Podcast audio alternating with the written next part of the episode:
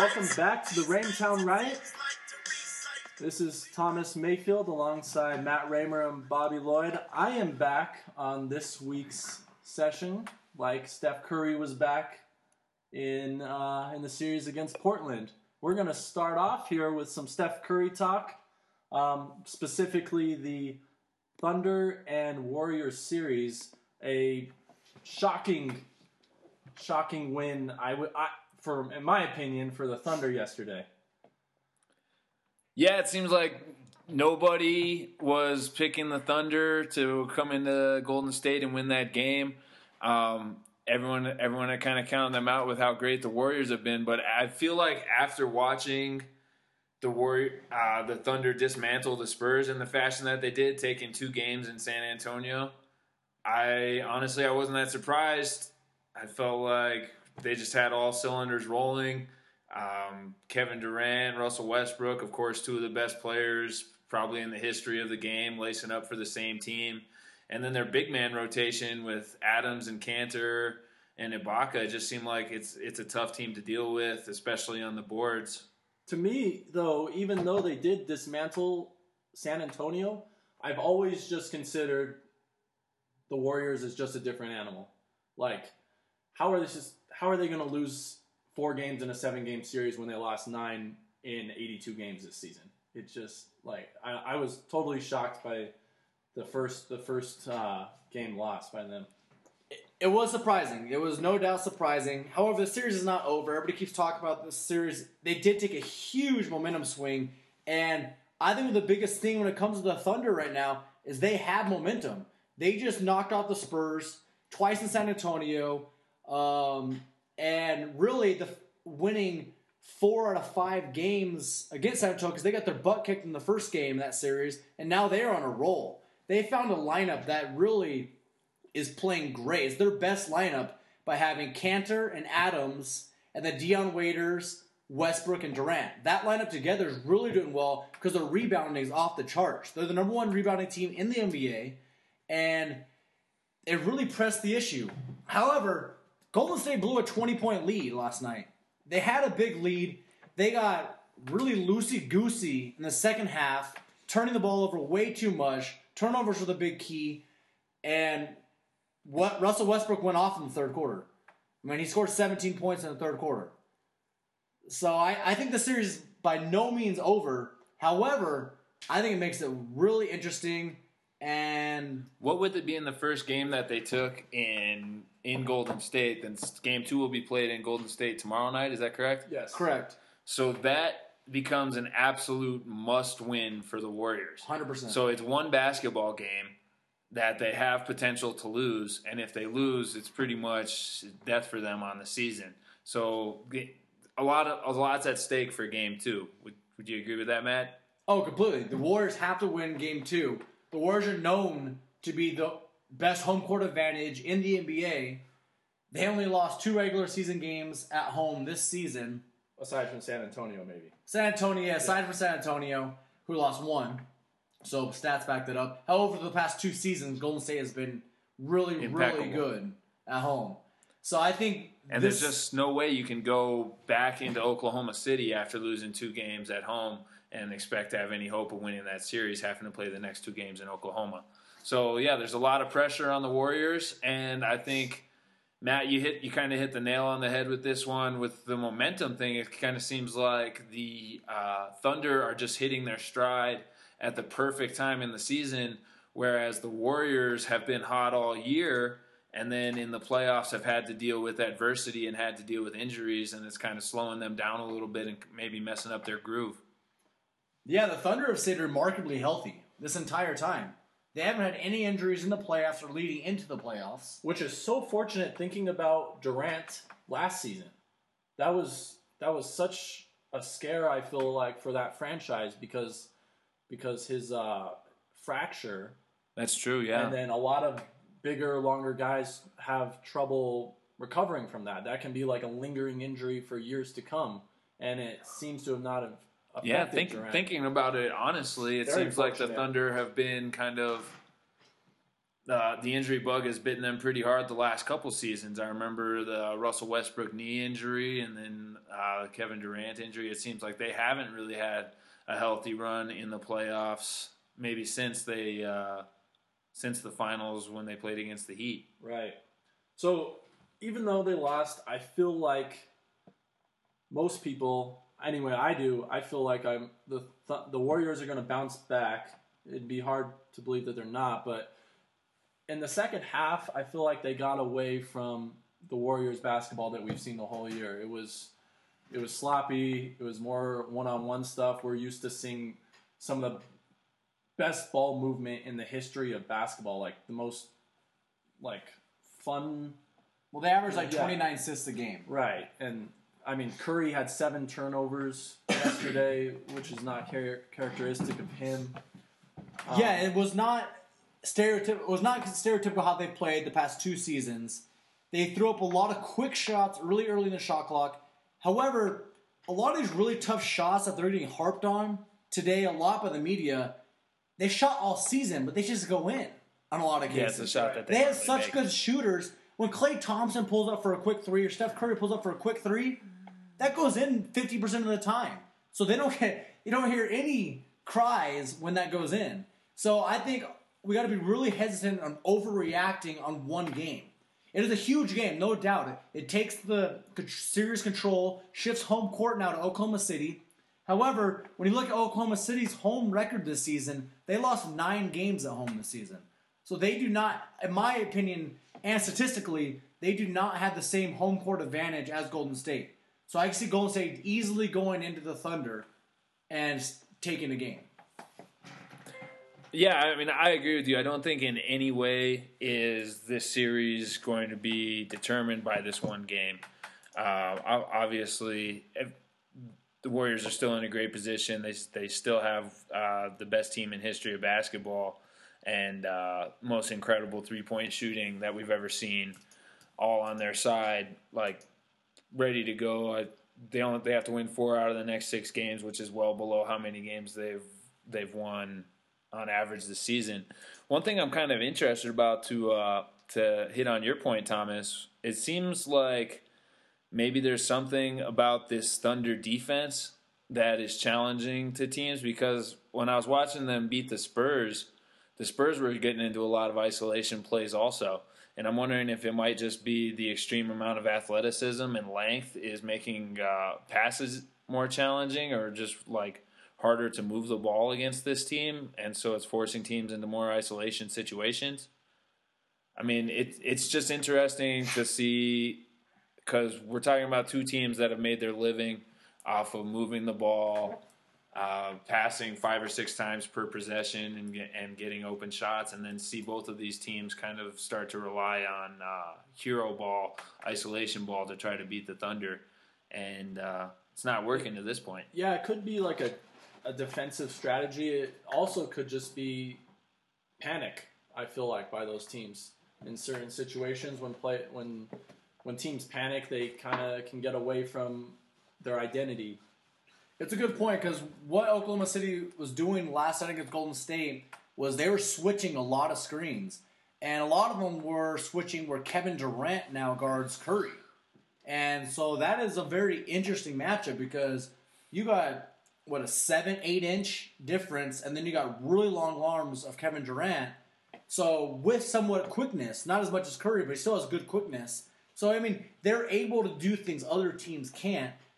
And then one that you really, really have to appreciate is Russell Westbrook's hustle. He is incredible. He has so many hustle stats out there on the defensive side where he'll get back and get in position and get steals completely on hustle. He's extremely athletic, but he's also maybe the person that plays harder than anybody in the NBA.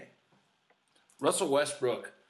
So, in my opinion, I think Russell Westbrook might be might have overtaken uh, the best player on the Thunder spot from Durant in the last couple of years. Like to me, Now, I mean, with that, how do you feel that it's kind of Russell Westbrook's team now, not Kevin Durant's team? that is the way I feel. I feel like like if this was Jordan and Pippen, Westbrook is Jordan.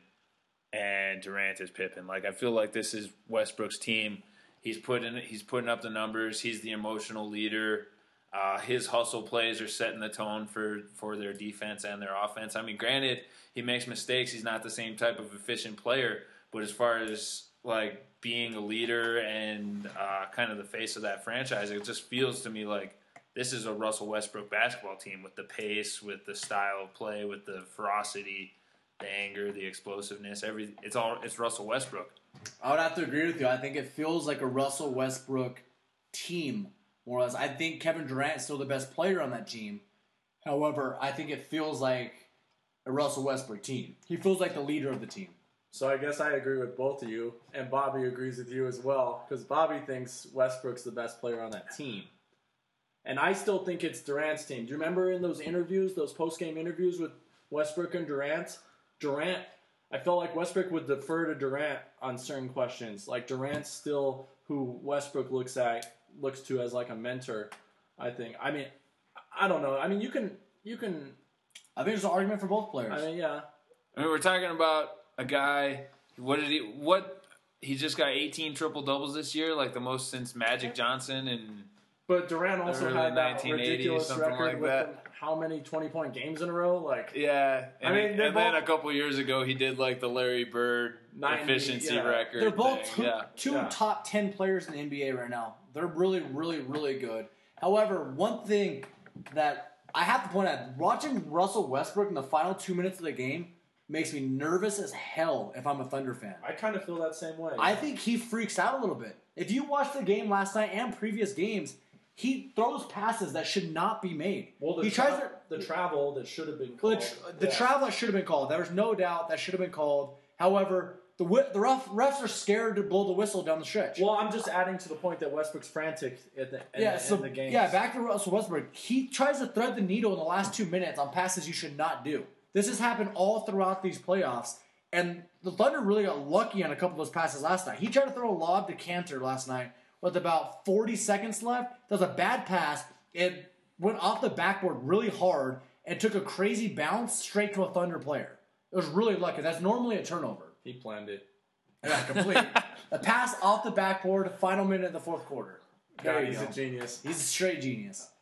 But that gives me an interesting point to uh, the refs. Uh, what do you guys feel in this NBA playoffs in general?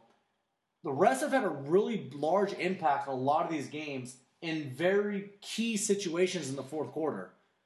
Do you think that it's more of the refs are just scared to blow the whistle, which I think it is? I think the refs literally are scared to blow the whistle, or do you think the refs don't see it?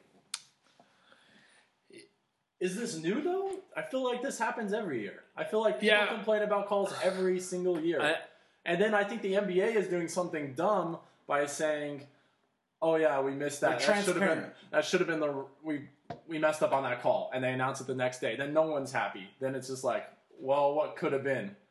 That I mean, I, I just don't. Well, so see this is the of that. exact opposite of what the NBA did ten years ago. So we're not we're not looking at a new situation. Refing a basketball game is obviously um, extremely difficult. It, it's going way way faster, and these guys are making calls in the moment in comparison to us who get to like watch sh- shots in slow motion from a ton of different camera But angles. that's their job, right? So so That's ten years get ago, so ten years ago. David Stern started fining NBA players, NBA coaches uh, for criticizing referees, and uh, and the criticism of the referees kind of went down. They fired uh, Bill Walton, was no longer analyzes NBA games because of how critical he was of refer of the referees in the games, and so now.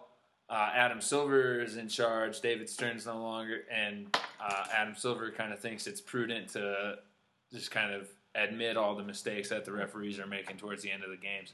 I don't think it's a new situation. I mean, it is their job. It's uh, Golden State's job to go beat the Thunder. Everyone's got. I mean, it's a tough job. The you know? did not dictate the game. yeah. However, an interesting point on the refs to kind of finish up this ref thing, because you're right, it does happen every single year, is most of these crazy calls, like these really controversial calls, all have been in favor of Oklahoma City. Think about it. The both big games against the Spurs, both in favor of Oklahoma City. this game against the Warriors in favor of Oklahoma City. So you could say that's a lu- it's better to be lucky than good in some situations. But Oklahoma City is hitting a lot of luck in these playoffs with injuries and referee. calls. I've never known Raymer to be a uh, conspiracy theorist. Have you, Bobby? Um, I honestly can't say. Matt, what do you have any conspiracies about the uh, 49ers Ravens Super Bowl halftime? Put, Blackout. put you on the spot. Do you think it's coincidence or do you think it's a conspiracy? Just Oh, we that's it. completely changed topics there. I just want to know. I just I just Oh. want one word, either coincidence or conspiracy. Coincidence. Coincidence. Okay, I don't think he's a conspiracy theorist. I'm not a conspiracy theorist at all. I'm just thinking that Oklahoma City They've been has been, fortunate. very fortunate in these Okay. playoffs. Fair enough. Well, I kind of am a conspiratorial thinker. I mean, I've Is that a word? Conspiratorial, yeah. Good word. Went to college. All right. everything. Yeah, um, I've seen.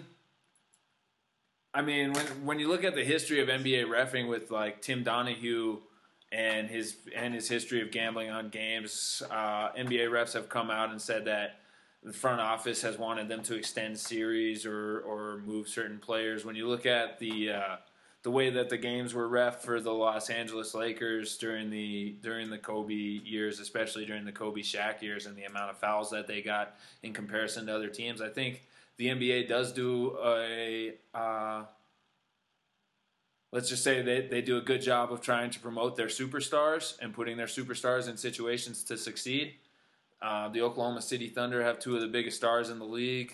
The Warriors have uh, some of the biggest stars in the league, also Steph Curry in particular. So, I mean, I don't think that it's beneficial for really the NBA in terms of financial uh, success for either one of these teams to beat the other. I think like it doesn't really matter to them, so there's no real reason for a conspiracy Yeah. like, oh, we need to get the Thunder to the finals or we need to get the Warriors to the finals. But I think there, there is potential that the, that they're just giving superstars calls the way that they always do. Speaking of superstars, me personally, as a basketball fan, I don't know if you guys agree, but were you, would you say, excited? At first, I was wanting it to be a Spurs Warriors matchup because I was like, this is the best two records of a team of teams ever meeting in the playoffs. I was like, oh, this is going to be some high quality basketball. But then once Oklahoma City won, I was like, this might be the most aesthetically pleasing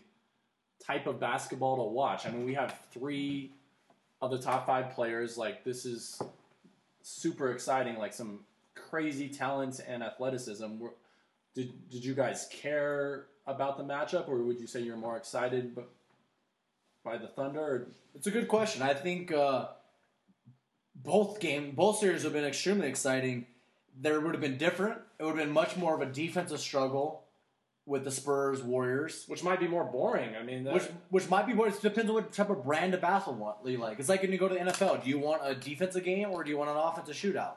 So it's it's very interesting. When I say that, however, the game last night was not very high scoring. It was high scoring in the first half, but then it slowed down. But I think uh, it's definitely exciting having these superstars guard each other. When you have Curry and Westbrook guarding each other most of the game, that is one hell of a matchup.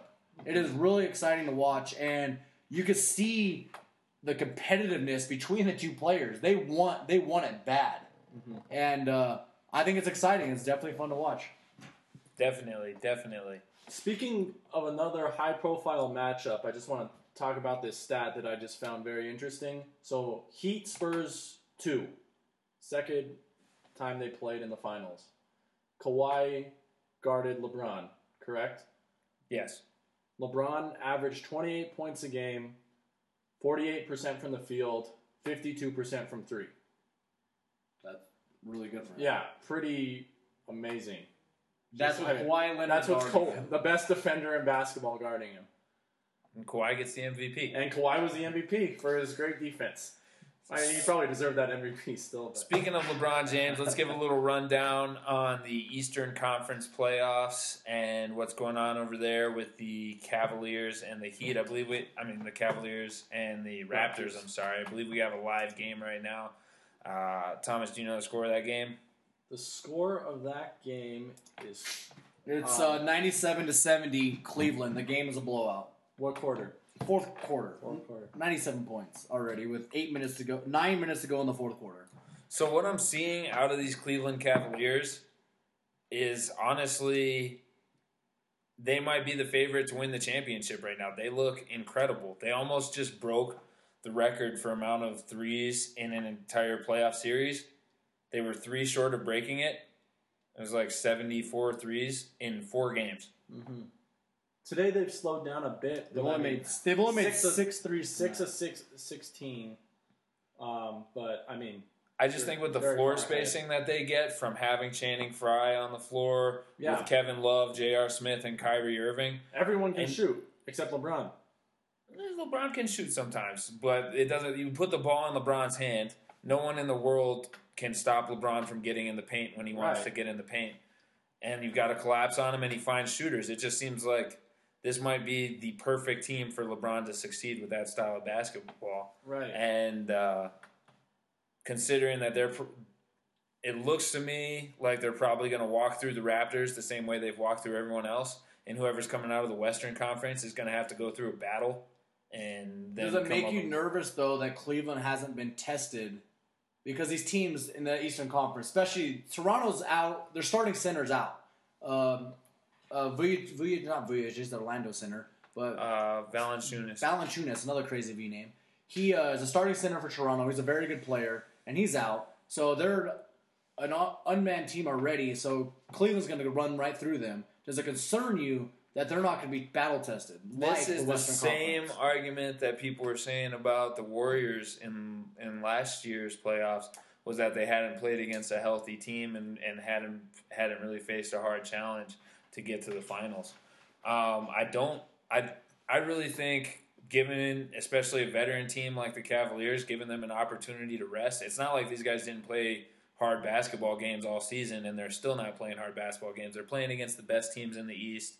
Um, the Raptors, the Celtics. Who I don't remember who they beat in the first round. Detroit. Detroit. That's that's right. Okay, so maybe not Detroit. And Detroit. they didn't beat the Celtics. You're Who way they off. beat? Atlanta. Atlanta. Atlanta. So, I mean, Those so- are great teams. Right. Those So- are those are those are tough teams to beat and well coached teams. Also, great teams is a stretch. I I feel like they're always going to want to take the rest, though. LeBron last year, after losing, made the comment, I feel like I'd rather just get eliminated earlier in the playoffs and make it to the finals and lose again. Just because it's so much, so much wear and tear. Well, last year on LeBron body. played the entire game and they had no support. This year they're healthy, so that's a big key, right? Yeah. very key. Yeah, very important, and the and the rest has a lot to do with it. I mean, we'll see. I'm predicting a seven game series in the West and like a four or five game series in the East. We'll see if Toronto can take one. Completely agree. The Ca- the Cavaliers are hot, so So before before the Thunder Warriors series, we're, we're just going to go through everyone here. Bobby actually has picked Thunder in seven. Raymer, what was your prediction? Did you have one? For the Warriors Warriors, Thunder. uh, I was picking the Warriors in six. Okay, and I was actually going Warriors in five. So I So Bobby's so I feel like uh, I wish I wish my name was Matt, because then I would call myself Mystic Matt. Let me think, some type of wizard. whatever, Bob. I can't. I can't think of any. Anyways, I'm. I'm almost always right with these predictions. No, Bobby in the first. What, would you pick the first round, like Dallas to freaking beat the Thunder or something? Like take it seven that games didn't happen. or something ridiculous. Anyway, Don't pull way, up these- the old podcast. these Pull uh, ridiculous these NBA guesses. playoffs have been really interesting, and uh, this Western Conference battle is gonna be super fun to watch. And uh, we'll take a short break, and we'll see you guys in a second. Seager. And it feels so true.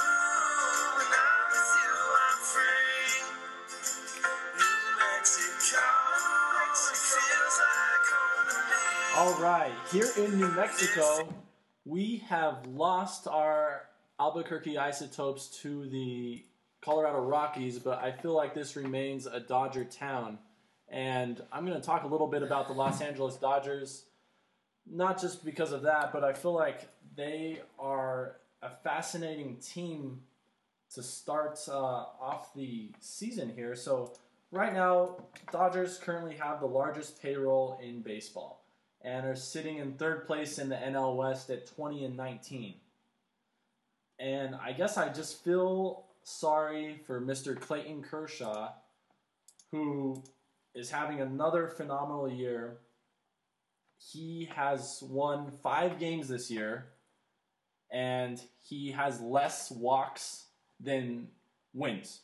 He has four walks this season It's incredible. which is if it's just out of control. So I mean, it's just like this. This team is supposed to be chock full of talent. I mean, you have Puig, you have Gonzalez, you have Chase Utley, and this huge payroll that's just not producing for for Kershaw and just not producing runs in general.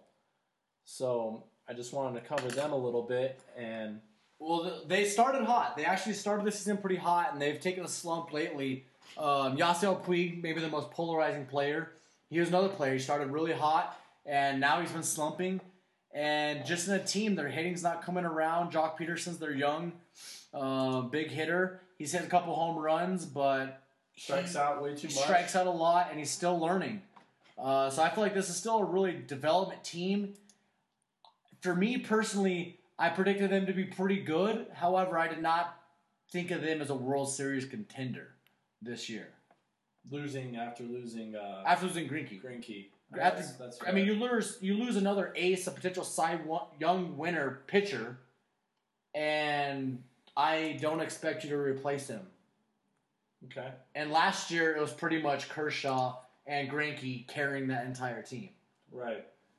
So for me to go on with one of my conspiracy theories is uh, the San Francisco San Francisco Giants are in first place. They have won what is it? Three championships recently. They won, lost, won, Lost one. won. So, Three in five years. so they're due, basically. They are due. They had a great pitching staff. And every one of these years, this is what I heard recently on the radio. I'm still in this. Every year they have won. Taylor Swift has released an album the same year they've won a championship. So I don't know if T Swift is due to release an album this year, but if so, look out for the San Francisco Giants. Yeah, totally. That's what I'm thinking too. The Giants do have a good team though, and uh, I always root for those Bay Area teams. And uh, transitioning here to uh, the big story in baseball right now, right? Is the brawl that happened in baseball. You don't see big brawls, big fights in baseball. And this happened between the Texas Rangers and the Toronto Blue Jays. And if you recall, last postseason they played each other, and Jose Bautista in Toronto hit a gigantic home run To win the series. to win the series and flipped the bat dramatically. And it was a hell of a bat flip. It was like 14 seconds. Fun to see. It was really fun. to see. It was a dramatic home run, especially for that city of Toronto who really supports their sports. Mm-hmm. And it really, really ticked off the Rangers, obviously. So this is the last game of the series this season. And Bautista was on first. And it was a. Well, Bautista got hit earlier. Yeah, he got hit to get put on. So he got hit by. A He got pitch hit to by a pitch to put on, and he was on first base. Toronto hits the ball, and uh, it's going to be a double play ball. And so Bautista slides hard into second base, and uh, on the slide Takes out shortstop. takes out the shortstop Odor, and Odor was not happy with this at all. And it was really interesting. They kind of, you know, got like typical guys, right? They poof out their chest, they go into each other. However, in this instance, Odor didn't hesitate. He was a little patty cake, little thing you see in baseball all the time. Okay, you patty cake with each other, the dugout's clear, and it's nothing. Odor swung a haymaker on Bautista and connected so hard, Bautista's glasses go And flying. helmet, helmet, and glasses. Helmet, fall. glasses, spit flying. It looked like a heavyweight Be- punch. Best connection on a punch in baseball history. Oh, it was. Yeah. If you got to see this, if you guys haven't looked this up yet, look up this punch. It was fantastic. And Bob, what do you think of this? Bautista was trying to take him out, right? Like that. That's Well- that's kind of the idea. Is that a lot of times when there's a double play opportunity, the guy sliding into second will try to take out the shortstop so that he can't make the throw to first to make the double play. Correct. It wasn't even Yeah. a dirty play. It was Isn't more- that I mean, considered kind of dirty? His cleats were down. His cleats were not. Oh, did he okay. slide away from the base though. Oh, he's trying to take him out, no Yeah, doubt. so I mean, That seems kind of dirty to that's the me. new That's- Chase, that's the new Chase Utley rule. I That's mean- like part of baseball, though. yeah, but that for rule, years. that, that rule has just changed recently to not be doing that because of the Chase Utley play from the playoffs a couple years ago. But anyway, that's still going to happen. I mean, the reason why it escalated this quickly is only because of the history. Between, Oh, they hate Bautista. Yeah, the Rangers hate Bautista. How good did that feel for Odor dropping those rights on him like that? Oh, now Oh man, he must have been so damn happy. imagine his He'll- legacy now. He's He'll gonna be take that known eight now. game suspension, no problem. Oh, he Bam! literally is Bam! gonna be known now as the guy that freaking can fight, right? He's gonna be known, you know, like oh, Damn, Daniel. yeah. Back at it again with the right cross. If Yeah, I'm a knocked him Texas out. Rangers fan, I'm gonna love him, right? I'm gonna be, I'm gonna really love him, root for him. I think he is gonna make a lot of money off this punch. It sounds ridiculous, but I really think he's gonna make money off. You it. know what? Lots of times when I watch these professional athletes get into little scuffles, it's incredible to me because we're talking about like the most athletic people in the world, and then they it's time to get into like a physical encounter, and they look like they've never like been in a been in a scuffle before. Like they're running. A lot of guys when I watched that fight, guys were running out from the Blue Jays from the bench like swinging their arms like monkeys, just no composure, no idea what the, what to do or like how to like physically contact another man. Not Odor, man. I mean, at least his his right cross, he looked like a professional. Like that Oh, dude looks oh, like he had a base. He had a straight, solid punch. Yeah. to freaking yeah, he, he looked like. Uh, props to Bautista for taking that on the Hell, chin and you uh, not, have to not give falling Bautista down. props. You heard Bati- Bautista's quote afterwards, right? Yeah, how he's, Yeah. he, he was surprised. Well, Bautista was just like, "Yeah, he got me good, but it takes a lot bigger man to knock me down." Oh, What a what a little cop out, man! Is nothing. I love it. Why would I love Bautista's comment? Well, I that- think it's I- a I think it's a cop out. It, what- like how How's it a how big cop-out? how big does he have to be? Why He did why freaking didn't took Bautista like why didn't man. Bautista hit him? Like like Well, he was he's freaking like yeah I lost the fight, but I didn't get knocked down at least. No, if you guys saw it though, as soon as he got punched, other players came in and started gra- grabbing them. Bautista He's lucky really- they grabbed him, dude. Oh, he Bautista is would have got lucky. his ass kicked. No, he is like he was rocked. Yeah. However, but you could say Bautista didn't start throwing punches, but he, he couldn't have. They were already be grabbing him. But I love Bautista's comments. Oh. Why would you ever say that? Oh yeah, he freaking kicked my ass. You don't say that. Well, this is What the hell well, are you thinking? well, either way, this is good for baseball. I mean, Bautista's a pretty outspoken guy. Other other times, he's he's said some kind of like iffy stuff that's interesting that draws that draws people into baseball. Like he's talked about his contract issues and that and things like that. And I mean, overall, I is this the most interesting or that's brought other people into baseball this season? Like, this might be We're talking about it now on the podcast. yeah, I mean, yeah, this is the first time we've really talked about baseball. This is might be the biggest baseball story. Baseball has gotten, uh, I mean, taste of change here in America. You know, like we're all about craft beer now. People are going out to Thai food restaurants and eating Cajun food. Like we like exciting things. We're not just doing the same boring shit all the time. Like we want some controversy. We want some flavor. We want some uh, some fresh taste, some new ideas. And I feel like baseball needs to get with the times and do something a little more fun. I don't know. Some Venezuelan punches. You Yeah, know, we they call, you know what they call those chingazos. Well, at, that, at the end of the That's what he said. He said, "Come here, chingazo." Well, how about in the seventh inning stretch? They just have like the two shortstops fight each other. Then how about that? well, maybe we could incorporate a little more professional wrestling into baseball if, it, if it's going to get us talking about it. Well, this makes sense. This is a good transition here. Is this really goes with the big movement that a lot of the biggest stars in baseball are trying to make happen right now? If you guys have been following Bryce Harper or Yasiel Puig, some of the big stars, they are being quoted saying, "We're trying to make baseball fun again." That's what they want to do. They want to get baseball fun, so it gets a lot of the youth to play baseball and make it a, the number one sport in America again. And this leads perfectly into the bat flip because the bat flip is part of what Harper is talking about. He hits a big home run. He wants to celebrate. He wants to do this. So the bat flip now just led to a fight. So is this making baseball fun again? The right thing? What do you, Thomas? What is your take? Do you agree with making baseball fun again in this fashion or not? Do I believe in in celebration? Yeah, that's what it is. It's celebration. I I feel like players should be able to toss their bats, flip their bats however they want in an exciting moment. Because what do pitchers do when they get an important out in an exciting moment. They boast, they scream, they'll they'll stare down the batter, and I don't really there's there can't really be repercussions from that. Like the pitchers don't come up to bat a lot of times, or I mean, so it just it's a bigger deal when a when a hitter does that. But I have absolutely no problem with with a bat flip. I mean, that bat flip by Bautista made headlines. It was exciting. Like Bobby said, it brought flavor into the sport. Can I contribute something here? From an outsider's perspective, as someone who's not a huge baseball fan, like I usually follow the last two series of the playoffs, and that's it.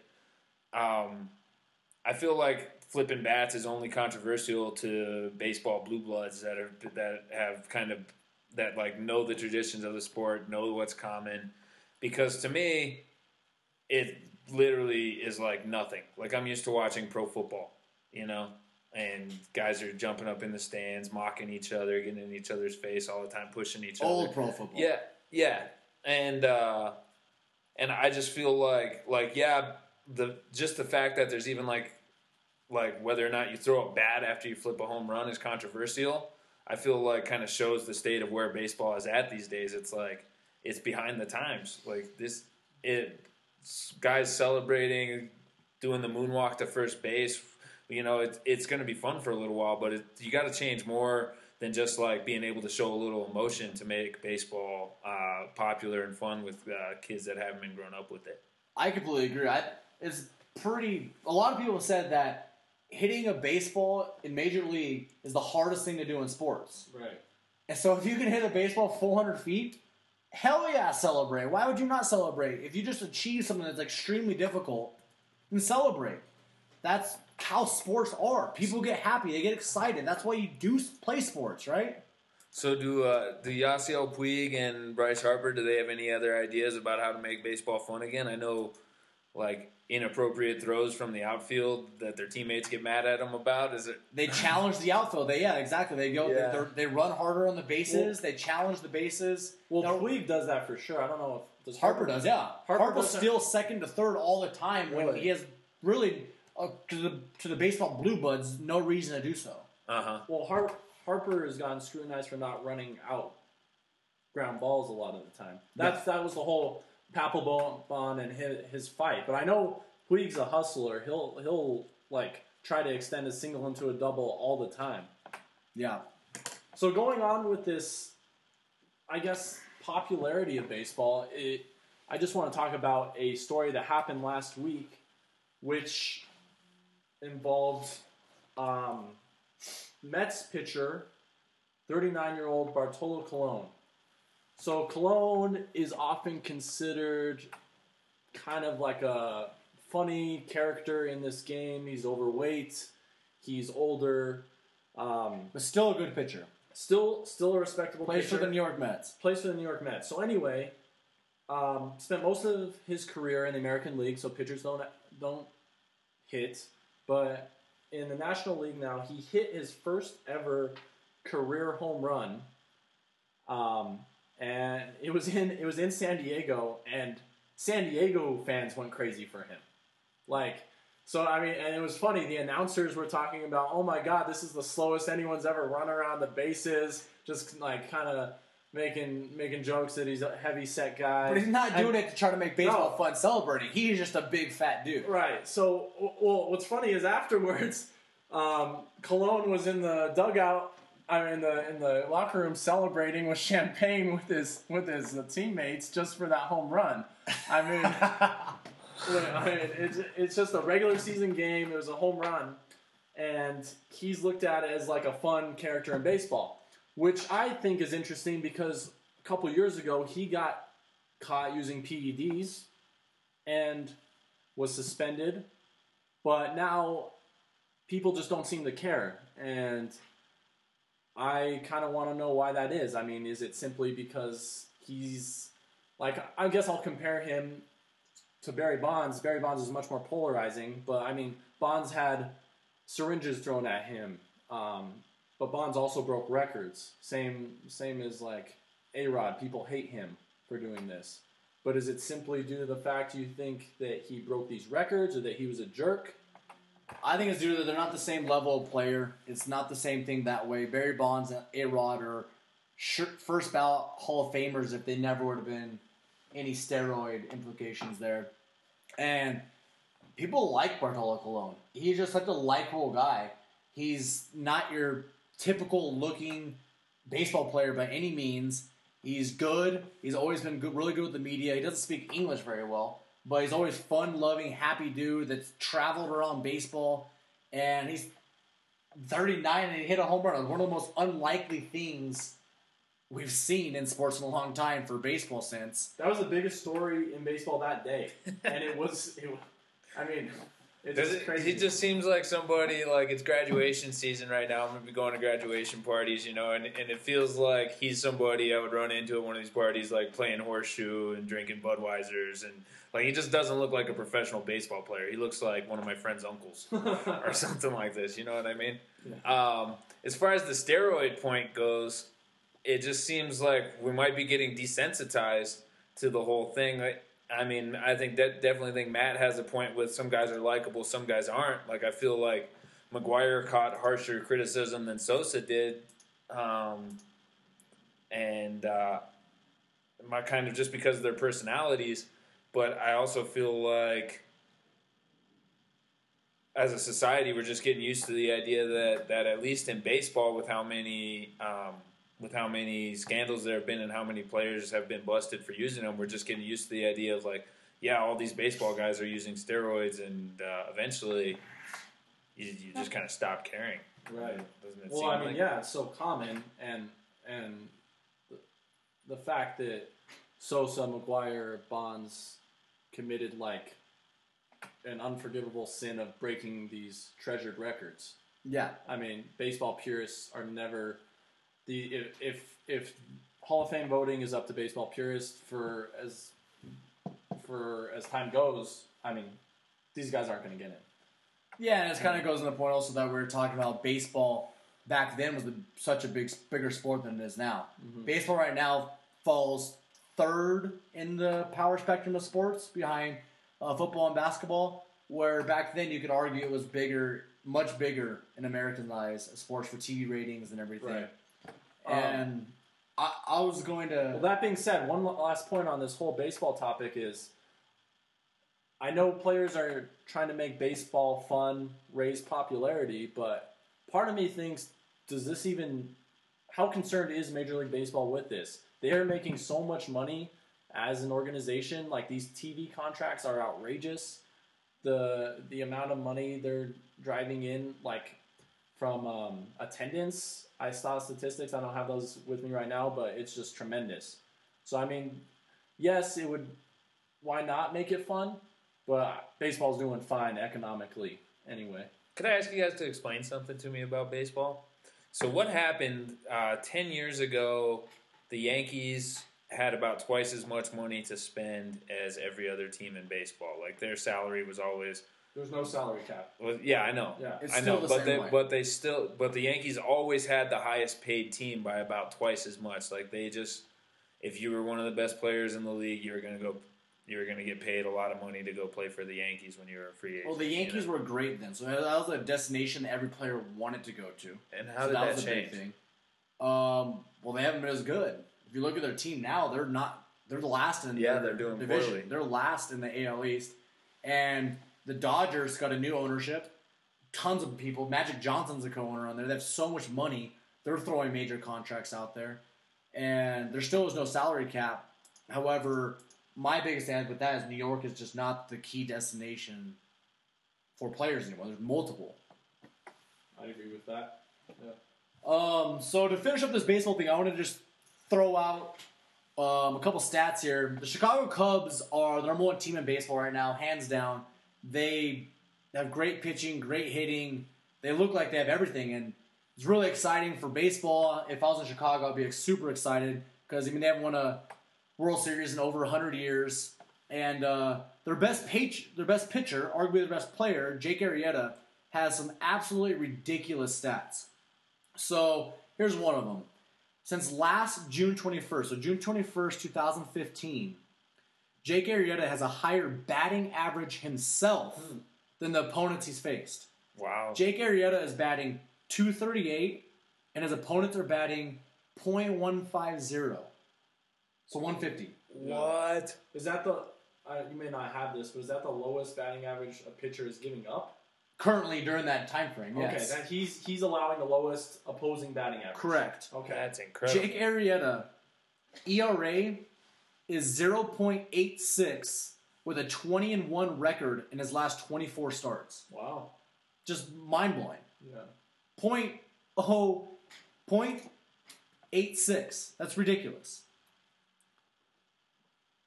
Uh, let's see. Let's get another one here. What's interesting about Jake Ari- Arrieta, real quick, is he's 30. He just got good last year as a 29 year old. Yeah, it's crazy. It's it's remarkable. So last one I got. Steroids, probably. That's what that's always you think of steroids automatically in baseball. That's Well, really he, sad. they asked him about that though, and he said, "Oh, I'm I'm flattered that people uh, think I'm using steroids." Were his comments about it. But go on, go on. So Matt. la- last one here. He's given up fewer than two runs in 14 of his last 16 starts. wow. That's it's just he he's the most dominant pitcher in baseball right now, over Clayton Kershaw. And Clay, Clayton Kershaw is absolutely great. So it just it's pretty remarkable, and uh, it'll be fun to watch the Cubs this season, see if they can keep it up and uh, go for the pennant. But we're gonna take a break right now, and we'll see you back in a second. It feels so true when I'm with you, I'm free. New Mexico feels like home to me. All right, here we go, guys. Back with the Raintown Riot podcast. Uh, we got some exciting news in the NBA tonight as the NBA draft lottery results have been announced. That's the best rejoin we've ever had on this show. Yeah, Bob, hell of a voice there. Yeah. I got some pipes. I got a man of many talents. Great job, Um, man. yeah, so it, to anyone that's unfamiliar with how the NBA draft lottery works, um, the four, there's 30 teams in the NBA. 16 of those teams make the playoffs. The other 14 teams are all put into a lottery with the potential to win either the first, second, or third pick. Um, the way it works is that you're granted a certain number of ping pong balls based on how poorly you finish. If you're the worst team, you get the most ping pong balls. If you're the best of those 14 teams, you get the least.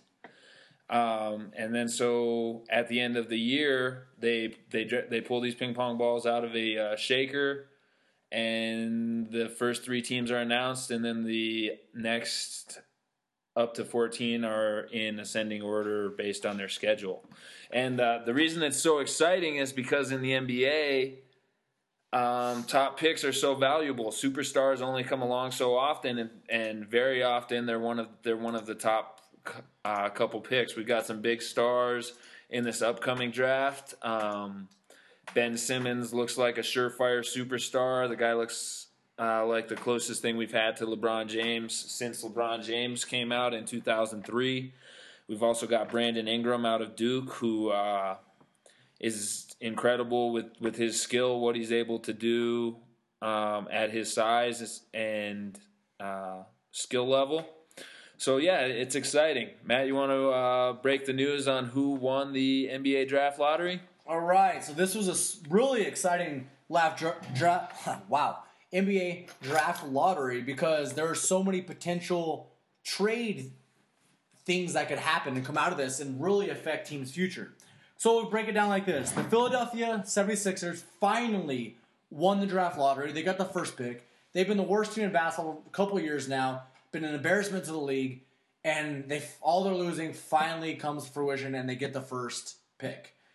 So they got the number one overall pick. The Los Angeles Lakers are breathing a major sigh of relief because they got the second overall pick. Boston got the third pick. And then after that, it falls into record based.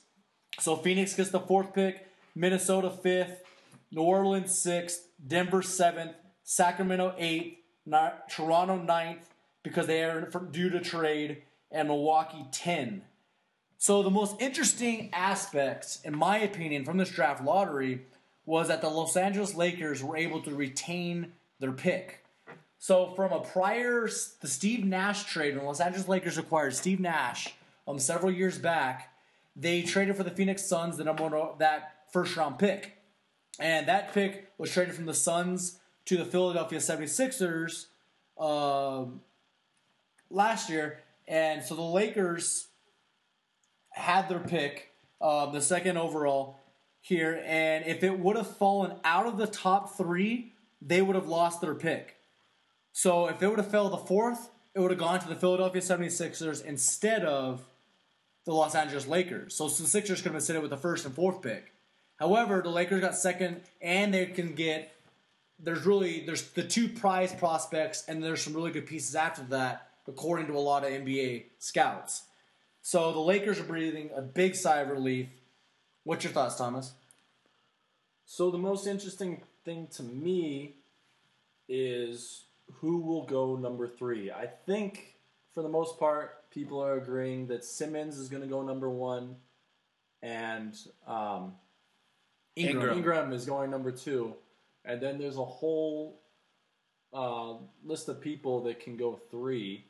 Who's three is Boston. Boston. Okay. So I, I'll I'll say this on this topic. Every year, um, there is there is some change up with with the potential of who could go one, two, and three. At this at this point in the draft process last year, it felt like a for sure thing that uh, Okafor Towns. and Towns would be the number one and two overall pick, and so it didn't change too much. But D'Angelo Russell crept in and did get the second overall pick. We, I mean, so we're still looking at uh, teams have to bring these guys in. They have to work out with them. There's a potential for a lot of trades.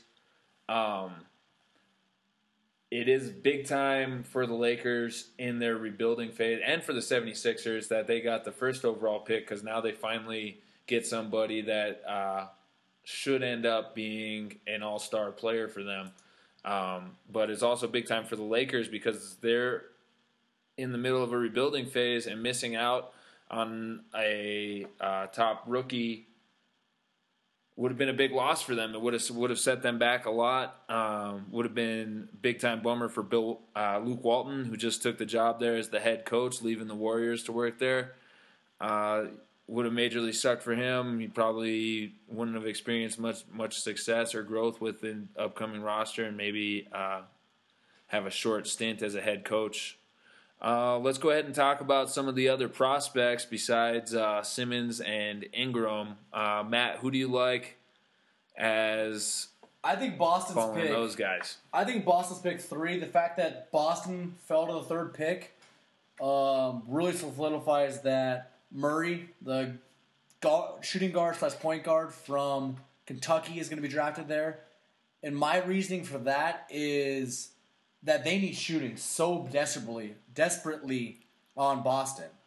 And Buddy Hield could be contention there as well, but I think they're going to go with the younger prospect, Murray, that is a really good shooter, playmaker, and could be a really key piece to that team. It's that's interesting. That Boston is in a very very interesting position as a team that was already competing at the top of the East this following uh, this previous year, and now they've got selection of a top three pick. So obviously they're not a team that has a lot of holes, or they wouldn't have done as well as they did. But they, you're right, they do need outside shooting. Uh, looking at their roster, they already have a lot of strength at guard, so it's interesting having two of the best shooters in the draft, uh, Murray and Hield. Uh, we had talked about a comparison between these guys on previous draft on uh, previous uh, podcasts, but it's interesting because neither one of them really fills a hole position wise. Boston's weakest position would kind of be in the post. A lot of people would argue. It depends how highly ranked you have Avery Bradley. Um, Isaiah Thomas is their best player, no Yeah. doubt. He's an all star. Um, but one thing about Murray that he is a big player. He's 6'4", so he could play shooting guard on that team and be another ball handler to give maybe Isaiah Thomas some off the ball that could help. However, I think either pick they do, he's going to be coming off the bench to start the season. So a couple questions because Bobby is our, uh, I guess, draft expert. He knows more about these prospects than Raymer and I. So one is what position is Dragan Bender, The last Dragon Bender. the last Dragon Bender? What what position is he foreseeably going to be playing? A four or five? Stretch four? He looks like a four. A He, stretch four? he looks Okay. like a uh, a stretch four. I mean, it's it's eerie. Um, because when you're wa- when you're watching the guy, his immediate comparison is Chris Kristaps Porzingis, and maybe that's uh, because of the immediacy and how uh, prominent Kristaps, Kristaps is on all of our mind, having just broken the scene in this last year. Bob, let me stop you really quick. Really Yeah. quick. Dragan Bender, just to clarify for our listeners, is a top one of the top prospects coming in this draft. He's the top international player coming in this draft, Croatia. Croatian, and there you go, Bob. Just keep going. Yeah, so you've always got to be careful when you're looking at draft prospects and you're thinking about comparing him to a current star player because because that's that's not really how it works. Some teams have messed up. Uh, my Detroit Pistons messed up big time in 2003 drafting Darko Milicic. And the reason that they did it was because uh, they were caught on the tails of Dirk Nowitzki becoming a superstar, and they and so they were thinking there's going to be all these superstar seven footers coming across from Europe that are going to be three point shooters and going to revolutionize the game, and they thought they had the next one. In the meantime, they passed up uh, future Hall of Famers and guys that were easy easy picks. Like Carmelo Anthony was a freshman that uh, just led his team to the national championship that year, and Dwyane Wade led him deep in the Dwyane Wade looked. Both of these guys looked like surefire all stars, and turned out to be surefire all stars. Like uh, both those guys will be in the Hall of Fame one day, and Darko Milicic is now um, dabbling in professional fighting. Like gave up on basketball, never really loved it. So, so when you're looking at, I feel like a lot of the allure with Dragan Bender is like Kristaps' success this year with the Knicks has increased his stock heavily. And if I was an NBA GM, I would be looking, I would be trying to really differentiate like, is this guy going to have the same level of success Kristaps has? Does he have the same mentality? Does he have the same athletic ability? Does he does he have the same feel for the game, or does he just look similar on tape playing against inferior competition? So I mean, it, it's interesting. He's a very intriguing prospect. He he runs like a gazelle. He's seven foot one. Um, seems pretty tough. Plays obviously above the rim. Has the outside shot. He has all the same looks that Kristaps has. And uh, if you could go back to last year's draft, Kristaps would uh, be the number two overall pick behind Anthony Towns. So, I mean, it's interesting. I think Celtics are definitely going to look at him. He's going to be in play in a top five pick just because of his potential. But he's also whenever when you're drafting these guys uh, that you don't know as much about, you haven't seen him play against similar commodities, then it's a uh, a lot more question marks. It's a great point, Bob, because Bender has not worked out for any teams yet. He hasn't done anything. So a lot of these NBA teams are in limbo right now with all these international prospects because one of the most interesting things with a lot of these players, they don't play that much in international overseas because they're so young playing in all these professional leagues and they don't want to get hurt because they know their potential. They play 10 minutes a night. So a lot of NBA teams and scouts don't have a lot of tape or a lot of actually seeing him play a lot. So a lot of international players raise or lose their stock based on their workouts they do pre-draft. So Bender could dramatically impact his draft when he comes over after the season ends, which will be the end of this month, and he'll work out for NBA teams and really solidify his position in the draft. Yeah, well, I mean, we have a tendency as American fans to kind of disrespect what's going on internationally in the basketball community, even though uh, we see yearly. De- definitely, these teams are not exactly NBA caliber, but there are some incredible teams playing playing in uh, in Europe when with Real Madrid and Barcelona and uh, Olympiacos, just teams through the Greek league, uh, German league, Spain. the Spanish league, and um, and so we look at these prospects and we think this guy isn't playing more than 15 minutes a night for this team. Why would he be good in the NBA? But you're talking about an 18 year old playing with uh, some of the best basketball players in the world. These 28 year old guys who have been doing this their whole life. A lot of them are come from the American system. A lot of them have played in the NBA before. A lot of and and they're just they're the best players that that part of the world has to offer, and they love basketball and they're they're uh, they're incredible at it. And so it's interesting.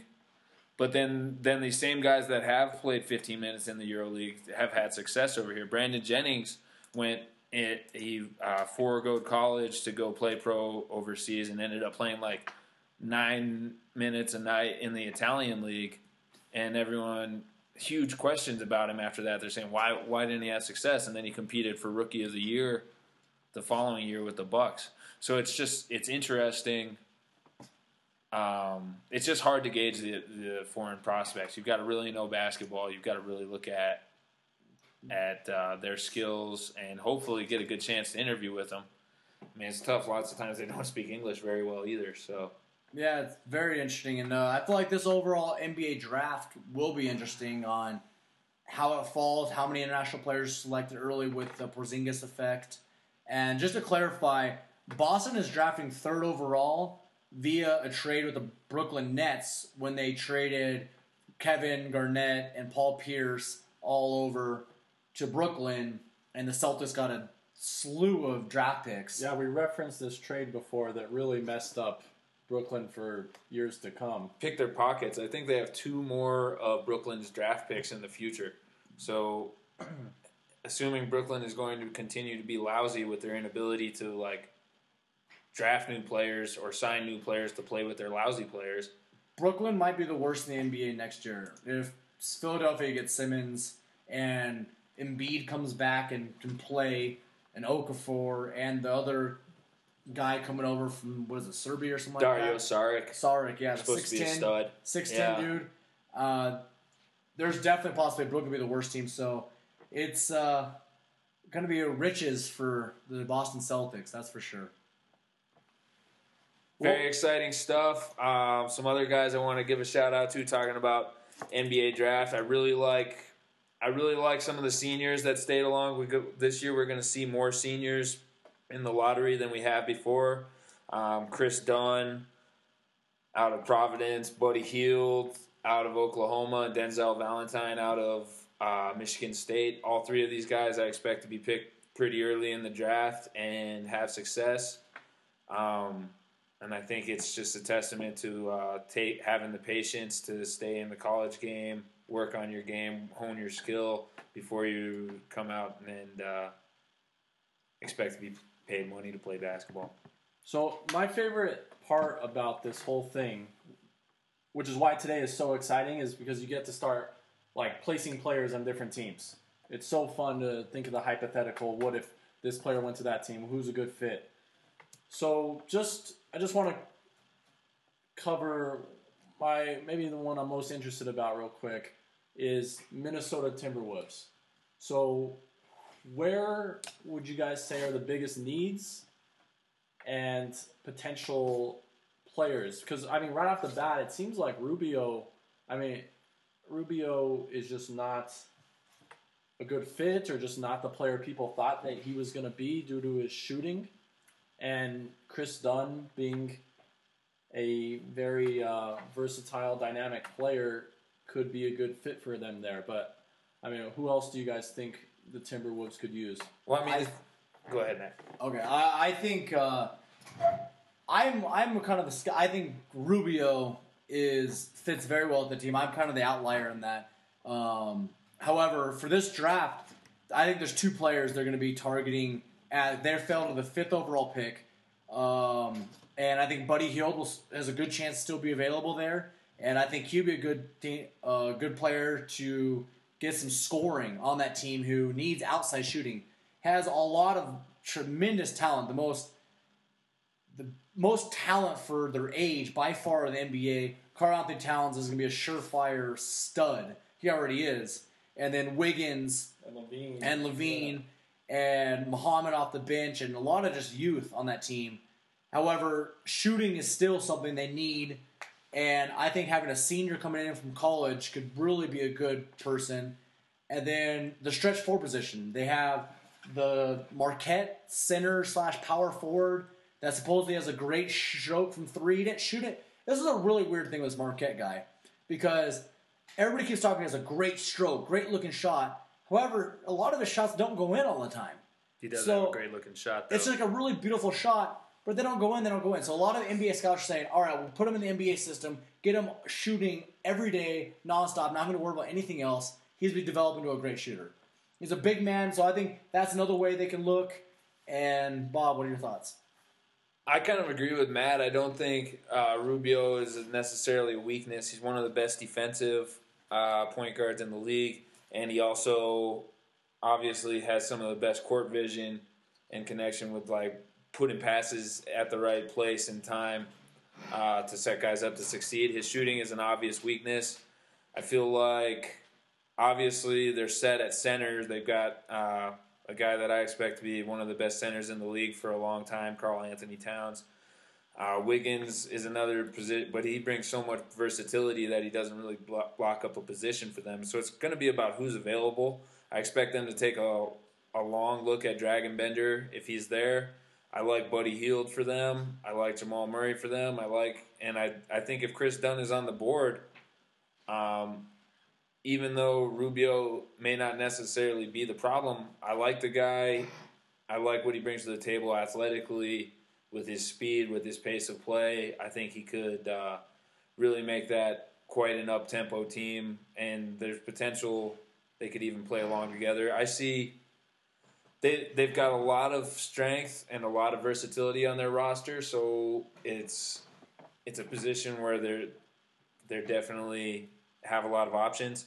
Obviously, the weakness, the weakest point of their team when you look at their starting roster, uh, Gorgui Dieng is projected to be their power forward, um, backed up with Adreian Payne. So there's some young guys that have an opportunity to develop, but probably neither one of them will be a uh, a real strength when you look when you look at them on a roster. More more role players, so probably power forward.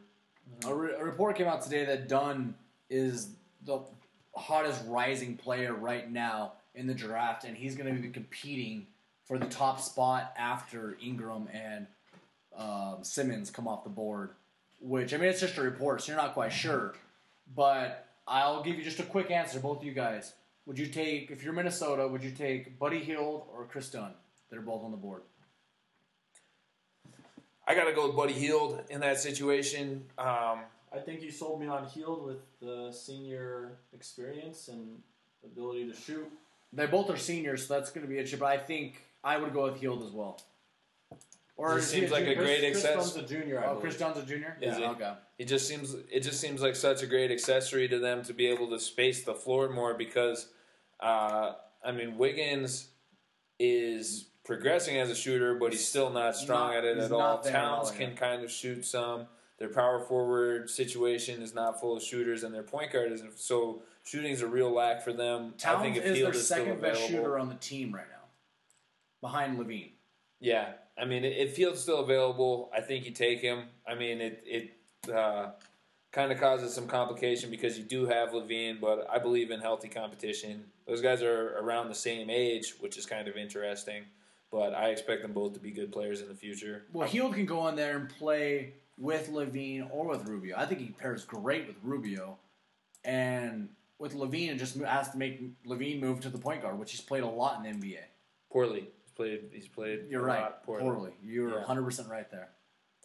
Either way, that is our draft roundup. Talk about some of our favorite teams. We will cover more on the draft as it gets closer. Uh, we had a lot of fun with the Raintown Riot this week. You guys got anything left to add? Just want, just want to add in that we coined the phrase here. I can't find it else anywhere on the internet. The last Dragon Bender started here on the Raintown Riot. The Last Dragon Bender. That's going to be his nickname during his career for sure, and you can be sure that you heard it first here on the Raintown Riot. Thanks again for visiting with us. Check back in with us next week.